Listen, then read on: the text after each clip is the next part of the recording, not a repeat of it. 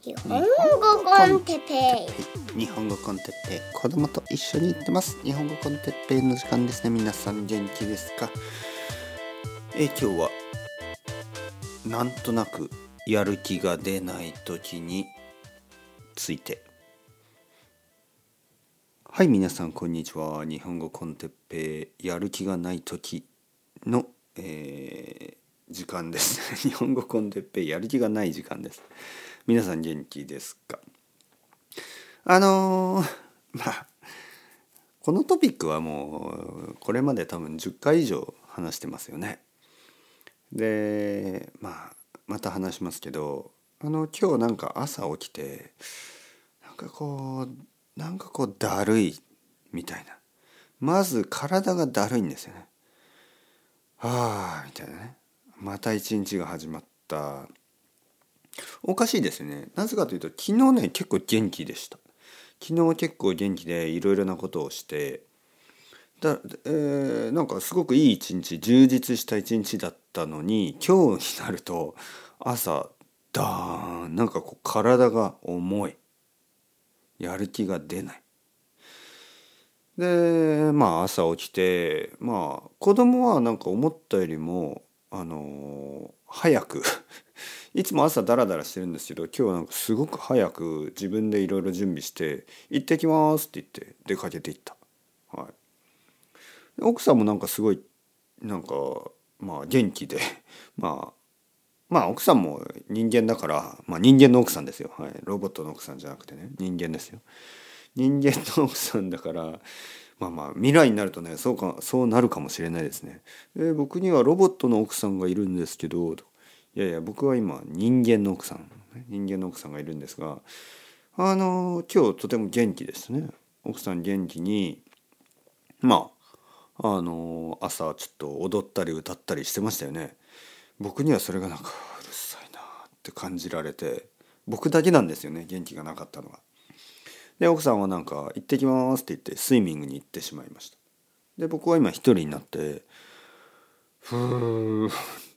レッスンまでにちょっと時間があるしどうしようかなと思ってたんですけどまあこういう時もねポッドキャストを撮る、撮ればもしかしたら元気になるかもしれないと思ってですね。はい。撮り始めました。そして今確かに、えー、ポッドキャストが始まる前に比べると今は元気になってきましたね。不思議なものですね。それは多分このポッドキャストはやっぱり人とつながってるでしょ？あなたですよ。あなたあなたあなたあなた。あなたたちとつながってますよね。あなたとつながっている。だからなんか人とのつながりを感じると多分人間はちょっと元気になる。はい、これは結構あの僕が身をもって体験していることなのでおそらくあの事実に近いんだと思います。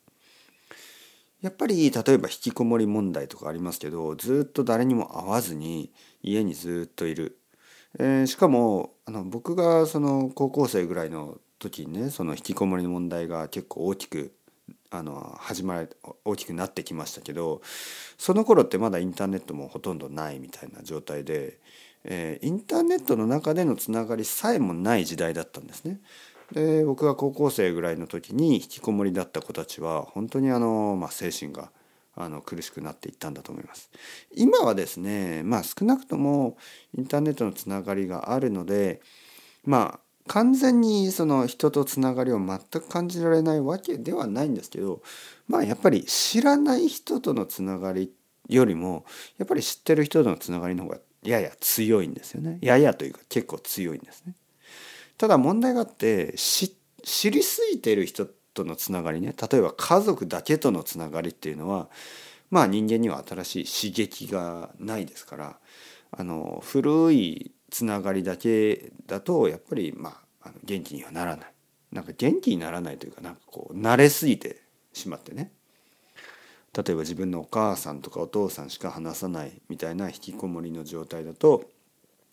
そのお父さんとお母さんのつながりっていうのがあまりに普通のことになりすぎてて、えー、全くその、まあ、刺激がないいい刺激がないわけですよね。